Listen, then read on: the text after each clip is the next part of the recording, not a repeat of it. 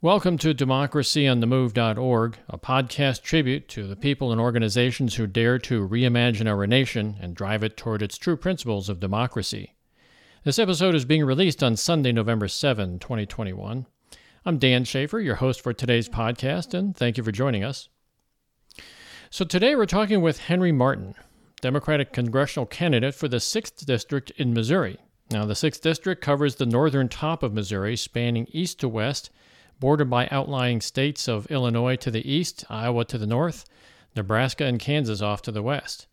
And the east west line that runs within the state is um, highly contorted, to say the least. It mostly encircles rural areas, but it also weaves in and out of the metropolitan area near Kansas City in an effort to crack, pack, and stack the population as part of a gerrymandering operation that uh, creates a maximum benefit for the other party.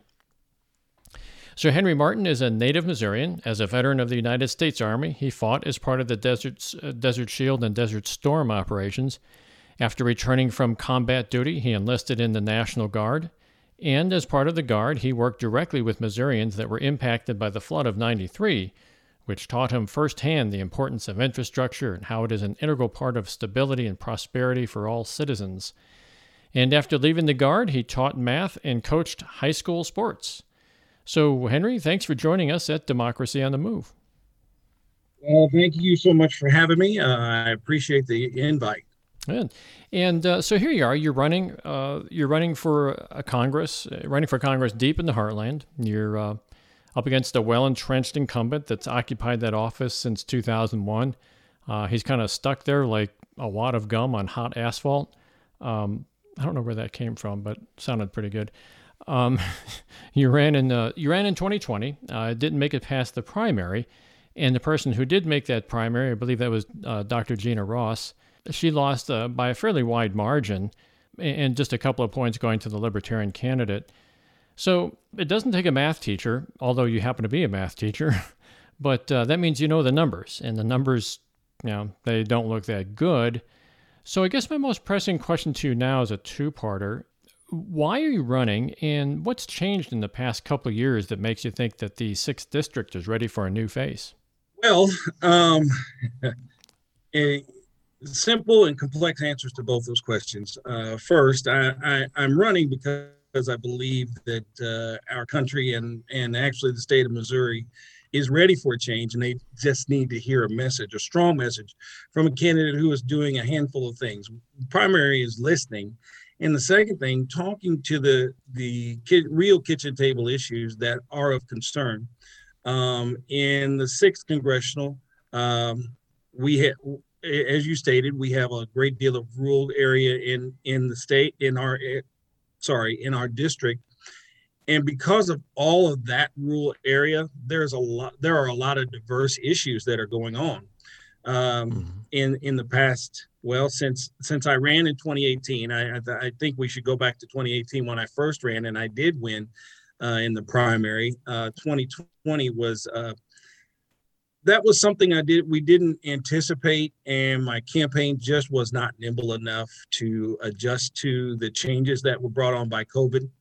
So we didn't get get our message out as strong as we did in 2018 um, in 2018, I, I, did win 30 of the 36 count or 32 of the 36 counties that were contested. I, I believe that I, I, give us the best chance to win as a Democrat um, for because I've taken the time to learn the issues in this district. I've traveled to all 36 uh, counties. I've met with uh, county commissioners and talked with them about what they expect from this job, and and you'd be you'd be surprised to know that some several of them were shocked to have somebody walk in and say, "What do you need from the person in the position of the sixth congressional district mm-hmm. seat?" Um, so, um, you know, those those are things of concern. I, I want to restore the actual representation. when when I talk to people like at the barbershop or in other places, uh, my barber has become more politically aware because of my runs. He he said, you know, he said prior to you coming in here, I really didn't pay that close attention uh, because I didn't realize how these things affected me and affected my business, uh, affected this, affected that. He said, And a lot of people just don't do that. And that was a heck of an admission. Um, what's changed in the district is um, we've taken some early polling data, and our data does show that uh, the favorability rating of Mr. Graves is falling, uh, and it's fallen substantially uh, from our poll in 2018 to now. It is fallen uh, seven below 50 percent. Um, so we believe that uh, things like uh, the insurrection are going to weigh heavy on his his reelection prospects, um, because all things being equal, at the end of the day, we had the assault on the Capitol, and every single representative and senator had an opportunity to send a message that our democracy is more important right. than their opinion. And they balked at that. I believe it's something like 153 Republicans did voted to not certify the election. The entire Missouri delegation, minus uh, Senator Blunt of Republicans, voted to not certify the election. That's troubling. And, and Ann Wagner too. I think she backed off after the insurrection. I think she was going to vote for it. Then she made a statement afterwards that she was not going to uh, not going to that support is, it. You're you're right. You're right. It, that is true. Um, so it's things like that that that show that we have people who are willing to compromise our democracy in, in the name of their political identity that I believe, give this race a new look. We've polled the de- we've polled the district, and in the district, the pe- people are very upset with the insurrection itself. They do not approve. So we believe that that, that gives us a little bit of an inroad, but it's something that we need to talk about as a nation. What what are our values? Do we really believe in law and order like we say we do? do we really believe in the rule of law for every person or is it ba- is our belief in the rule of law based on someone's access to power or access to resources that that's really good. In fact, I want to I want to circle back on one thing because I, I do want to hit the insurrection again shortly. But one thing I wanted to circle back on, which is I think uh, a little bit more immediate in my mind, anyways, is that um, you, you, say you've been you've been go- going around and finding out you know what are the issues, and you have 36 counties to cover. So, what are the big issues that you're seeing out there? Could you be a little bit more specific? Like, give us like you know two or three of the big issues that you're that you're seeing. Internet access is a big deal uh, because as you go more rural, uh, you see less and less reliable internet uh, service uh, and some of that is by design that that a policy that we've we've just used over years and years. It's time to revisit that. Healthcare is a big issue.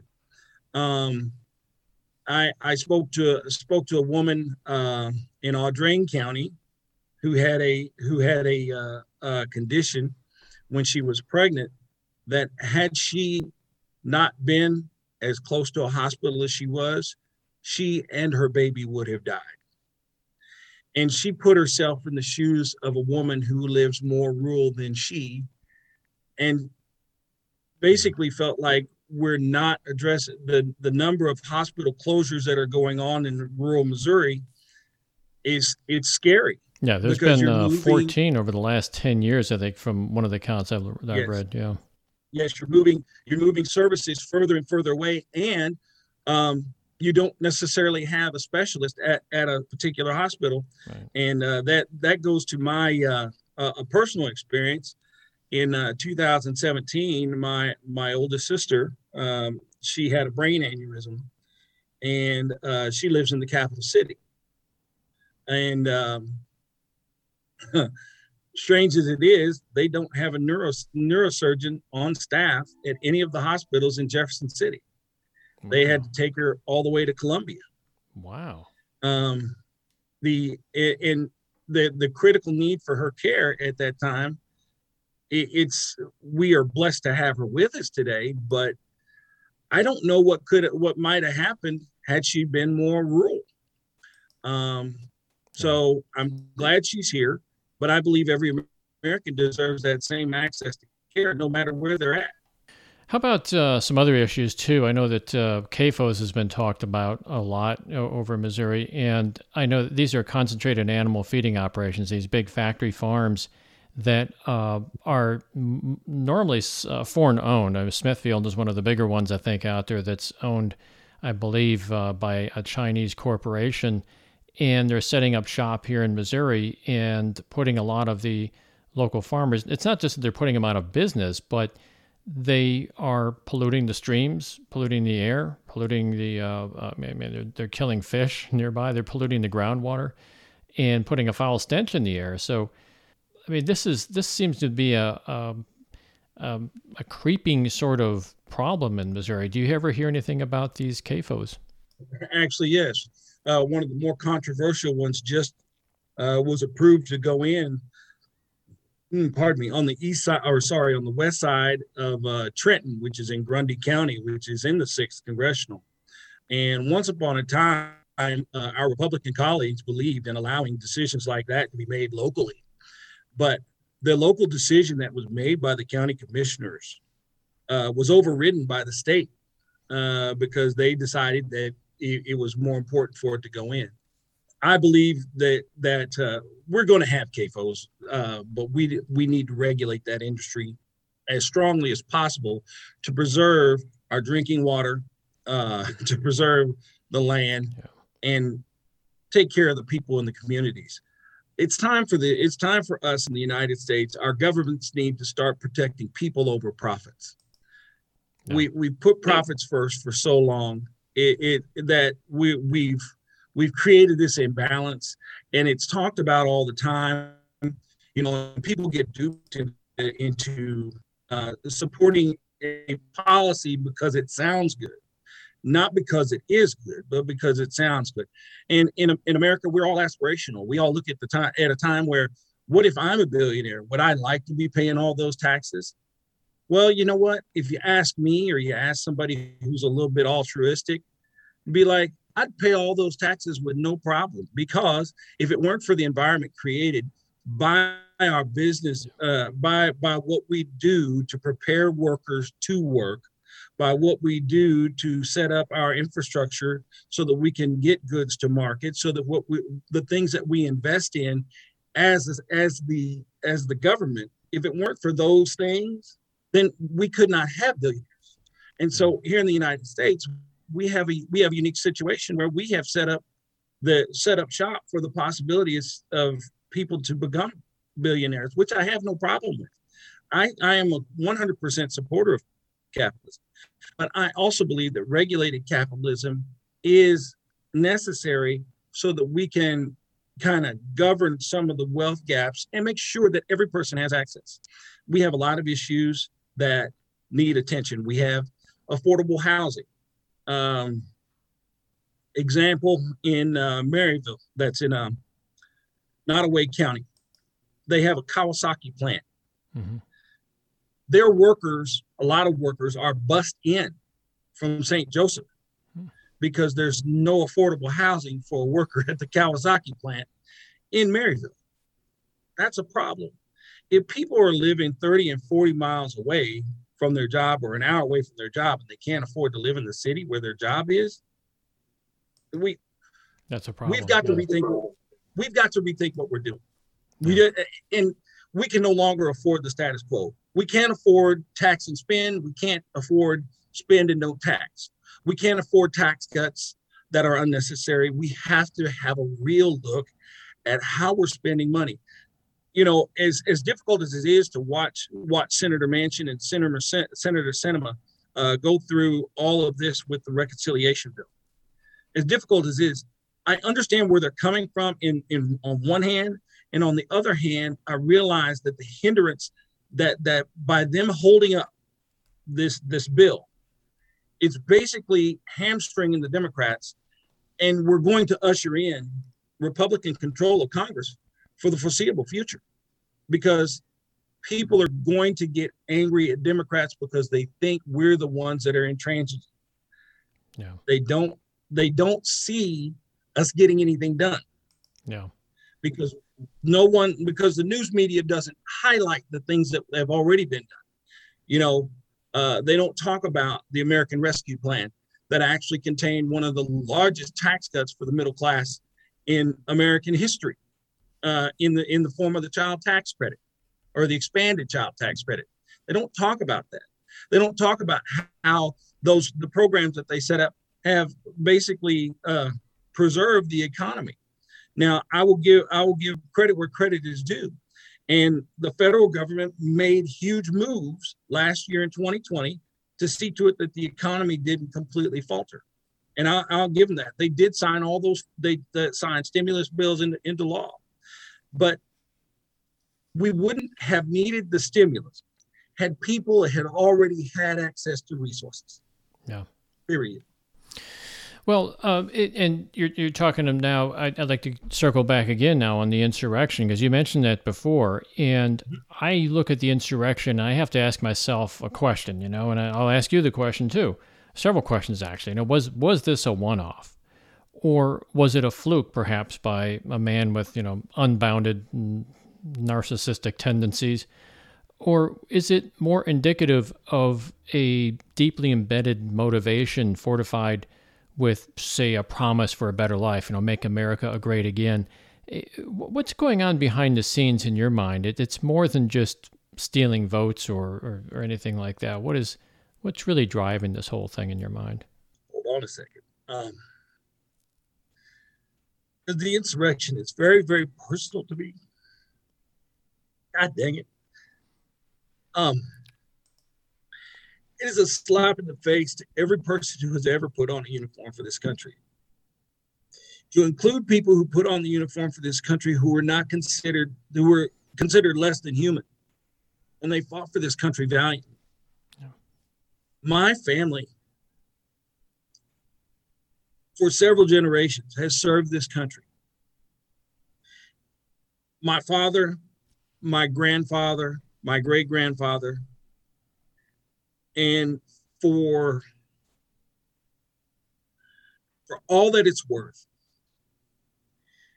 it is upsetting well and i serve my son is currently serving my nephew is currently serving and for what it's worth um there's no greater slap in the face to their service and sacrifice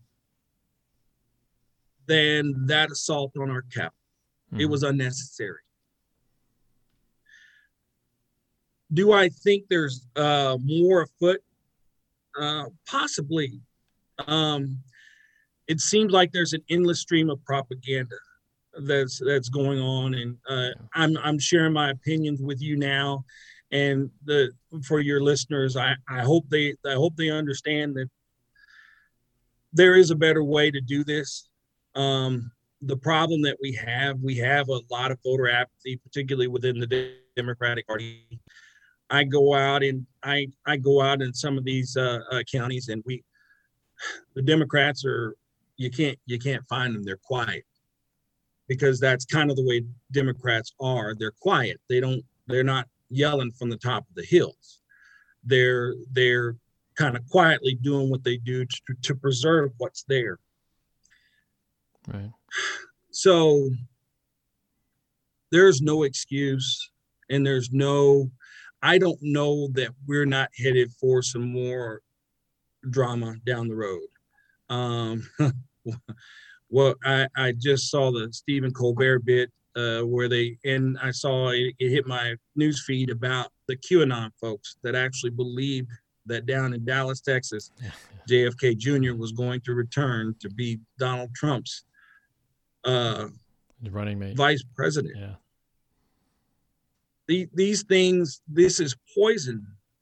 It is true poison to American democracy, and it, it is it, it is unfortunate that this is where we are. Do I hope that there's not um, anything physical or any any? I, I hope that this is a one-off. Uh, but the reality is, particularly when you had a gentleman that just just uh, last week it was uh, he said, I, I get that we've done all this and we've done all this and we've done all this, but when do we get to use the guns?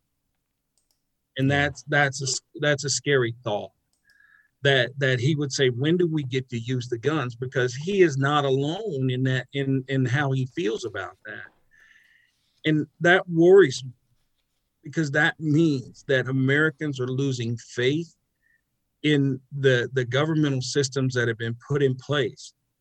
There is no greater victory that we can give Vladimir Putin than to have the American democracy fail because we have been the model for the world. Yeah. And if we can't get it together, then there's living proof that democracies don't work. We give rise to authoritarian uh, tended, or authoritarian tendencies when we entertain this stuff. Because at the end of the day, the reality is that a lot of people they can point and say, you see, that right there is what we need to police. But don't pay attention to what I'm doing. The government needs to police that, but not me. Yeah. The reality is that that my philosophy on governance is this. My personal feelings, my faith, my what drives me is irrelevant when we're governing. When we're governing, we have to find that sweet spot where we get a little bit, of, everybody gets a little something. So that people can say, you know, I don't like that, but you know, I, I can I can deal with what's there. And that's where we need to get back to. And and uh, unfortunately, we we we don't have that right now. And it's very difficult to to explain to people that that is what we need. That is what governance is. It's the, you know, I don't really like I don't really like that piece, but I'm okay with that. I can live. Yeah, that Yeah, that spirit I think has largely been lost in this country. Um, you're, you're, probably I might be a little bit older than you. I'm not sure. Um, you're already a grandfather, and so am I. But uh, mm. I remember back in the 1980s when I think things really started to go off the rails. I don't know if you remember Ronald Reagan's first uh, inaugural address where he said, "Government is not the solution to the problem. Government is the problem." And in my mind, that's when the that's when we crossed the Rubicon in a sense. We've we've now made government a problem, and it was backed up by people like Grover Norquist, who said famously, "I want to shrink government down to the point where I can drown it in the bathtub." And this all this um, rhetoric has had a toll on this country, a long-term toll. It's now ingrained in the in the in the fabric of most Americans, and now we we start actually tearing apart the institutions themselves, which I find to be ironic because if you if you if you look at the possibility of the forces that were behind the insurrection, if you look at the possibility that they may have succeeded, what sort of a government could they possibly set up that doesn't depend on institutions? And that being the case, then how are they going to suddenly now begin trusting those institutions? So the whole thing is yeah. is very self destructive, and I don't see an end for it. I, you know, when you think about the the uh, the fight for independence back in the in, in seven starting in 1775 and going up through the 1780s, they at least had some idea of where they were going, what they wanted to do, and the government that they put together. So the people that fought the war were also the ones that put together the Constitution. I don't see that happening today. I just see people being angry and upset and, and, and striking out at the government. I want to move this along a little bit, though. I, I'm I've I, I'm becoming a big fan of you right now. So just listening to your to your talk here, I'd like to I'd like to ask you a question here, though. Let's say you win this next election, and you find yourself in Washington D.C. in, in January 2023. You take a seat at your new desk, and you you, know, you kind of crack your knuckles, you grab your pen, and now, what's the first thing on your agenda, or what? A, uh, let's start with the yeah. Let's start with the first thing and go out from there. Well, the first thing I want to do is I want to see to it that we get uh, Medicaid expansion passed. Um, it is important that we uh, move move towards a Medicare for all model for the United States, and for this reason, we pay the most for healthcare in the world and get the get some of the worst outcomes. Yeah. Yes, we do have a lot of success stories. We do have a lot of groundbreaking research that goes on in the United States. I take absolutely nothing away from that. But the fact is that right now, people who have health insurance are paying for people who do not have health insurance. And if we were to expand Medicare, to go to a Medicare for all type model, then every person with a job would be paying into our insurance model. Um, I think that will free up capital within businesses. It'll free up it'll free up uh, resources in people's homes. Um, I think you would see a lot more productivity across the board because at that point we could uh, um, businesses could focus their efforts on doing what they do, and that's producing products or services instead of having to negotiate uh, the next uh, uh, big healthcare bill or next big healthcare sp- um, uh, contract. There was an interview with a former CEO of General Motors, and he had said that he got into the car business to make cars. And for the last five years of his tenure, he was either negotiating to fix something that was wrong with the current healthcare uh, contract or negotiating the new healthcare contract. Mm-hmm. And he just said that it, it was so overwhelming that it, it, it, was it was not worth it anymore to him, and, and so he subsequently retired. Um, and, and I want to go back to something that we, that you were talking about before, um, with with Ronald Reagan's uh, declaration that government is the problem. I say this when you show me a politician who believes government is the problem and they're running on that premise, I guarantee you that they're going to make government the problem. Yeah. Yeah. They're not going to fix anything because they have nothing to run on.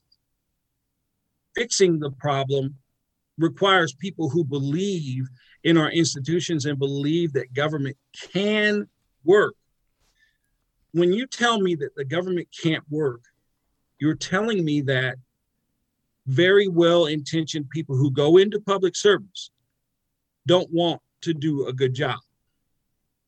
You're telling me that our servicemen and women don't want to do a good job. That's what you're saying to me. You're telling me that my neighbor's choice of who they sent to Washington was not a good choice. So there's there's nothing that they can invest that will do anything to make government work better. That's a really good take on that. I, I really like that input because uh, it, it almost fits a pattern too, right? To, to to destroy the government or tear it down, and then and then stand back and say, "See, the government's all torn down. It's a horrible government." You know, so exactly. where where does that end? You know, it ends yeah. in in I, disaster. I believe in government accountability and there are go- there's there's ways to hold the government and government agencies accountable without setting up a whole bunch of additional hurdles that they have to climb in order to get the same mission done. Um, President Obama and his administration tried to get rid of some of the duplication within the federal government that actually is part of the waste of, of government resources. And I agree with that. I the second thing I want well, the first thing we definitely have to get healthcare done. And then the second thing we need to start looking at is we need to start looking at that redundancy. You know, what in, in, in my world, when I was standing in the foxhole in Saudi Arabia, I think I think I, I can speak as a vet. We actually I, I looked at it like this. I signed a contract to do the job that's necessary to defend our democracy and our constitution from all enemies, foreign and domestic. And as part of that contract, I'm saying I'm going to participate in the fight. We've got the fight. Our, our, our, our service members have the fight. All they care about is that government lives up to their end of the contract and takes care of the people at home. Mm-hmm. And our government has not done that. And that that that is painful to watch. And you know, because when when I hear about see see people who are homeless, people are homeless for a myriad of reasons. We can we can debate all day why they're homeless. Did they make a bad choice? Was there something that happened in their life? You know, we you can go down an entire list of things of why they're homeless.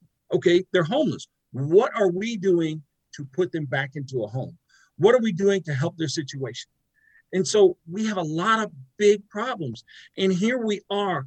They want, oh my God, I can't, I, grievance politics makes me so sick. I get tired of hearing about critical race theory. That is not even an issue. That's not something that needs to be talked about.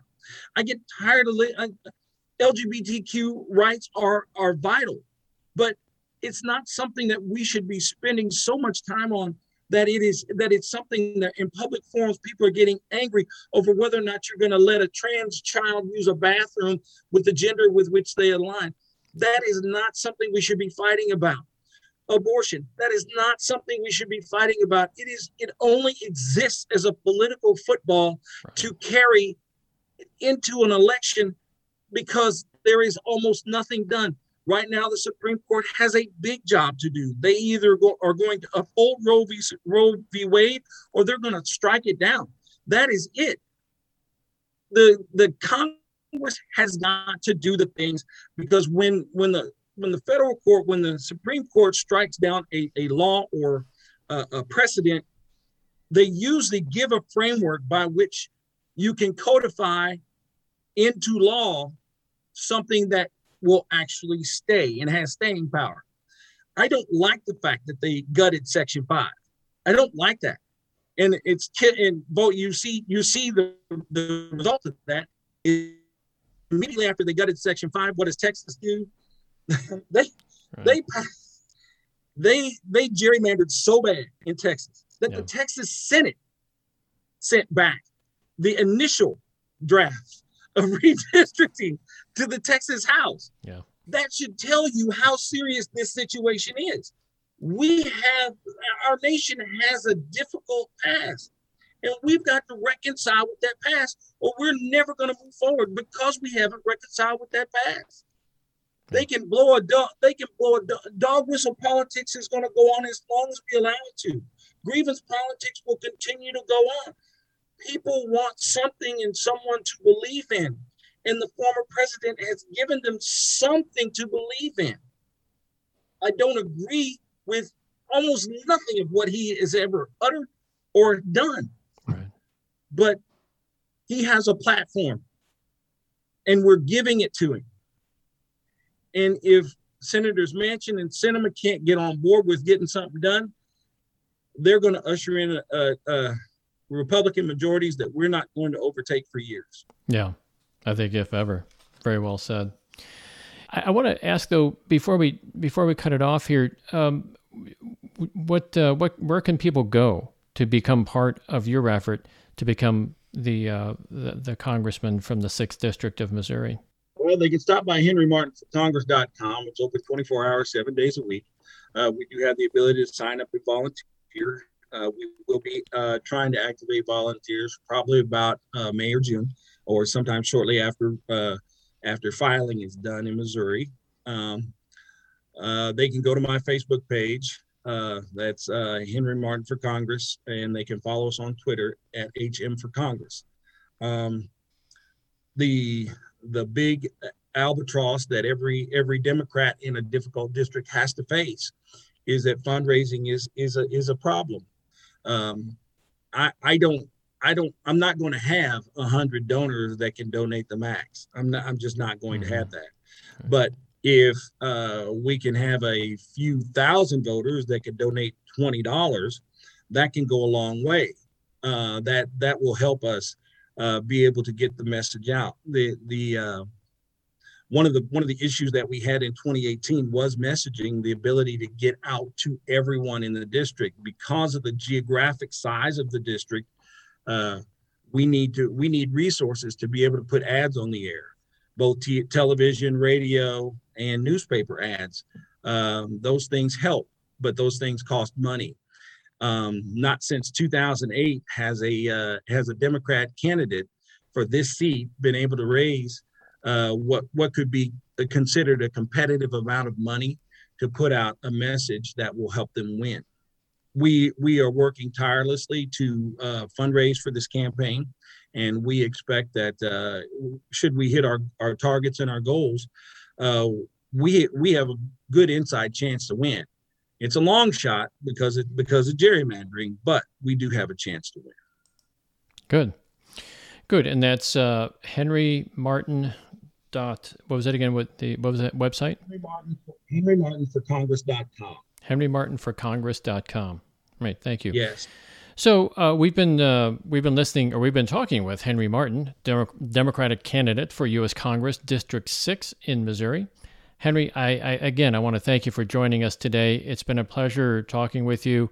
I wish you good luck and lots of success in your campaign for the Congress.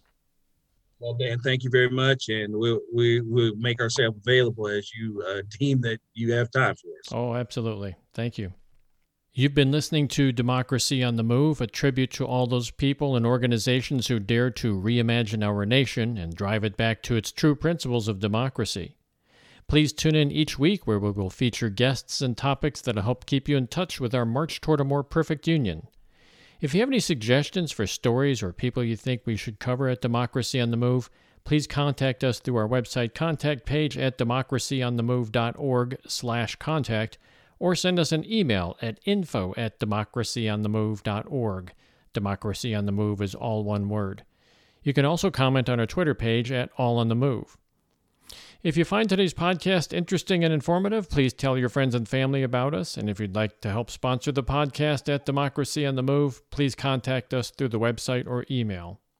I'm Dan Schaefer, your host for today's podcast, and I'd like to thank you for tuning in. It's been my pleasure to be with you today. Please have a safe week ahead, and we hope you'll tune in for our next episode.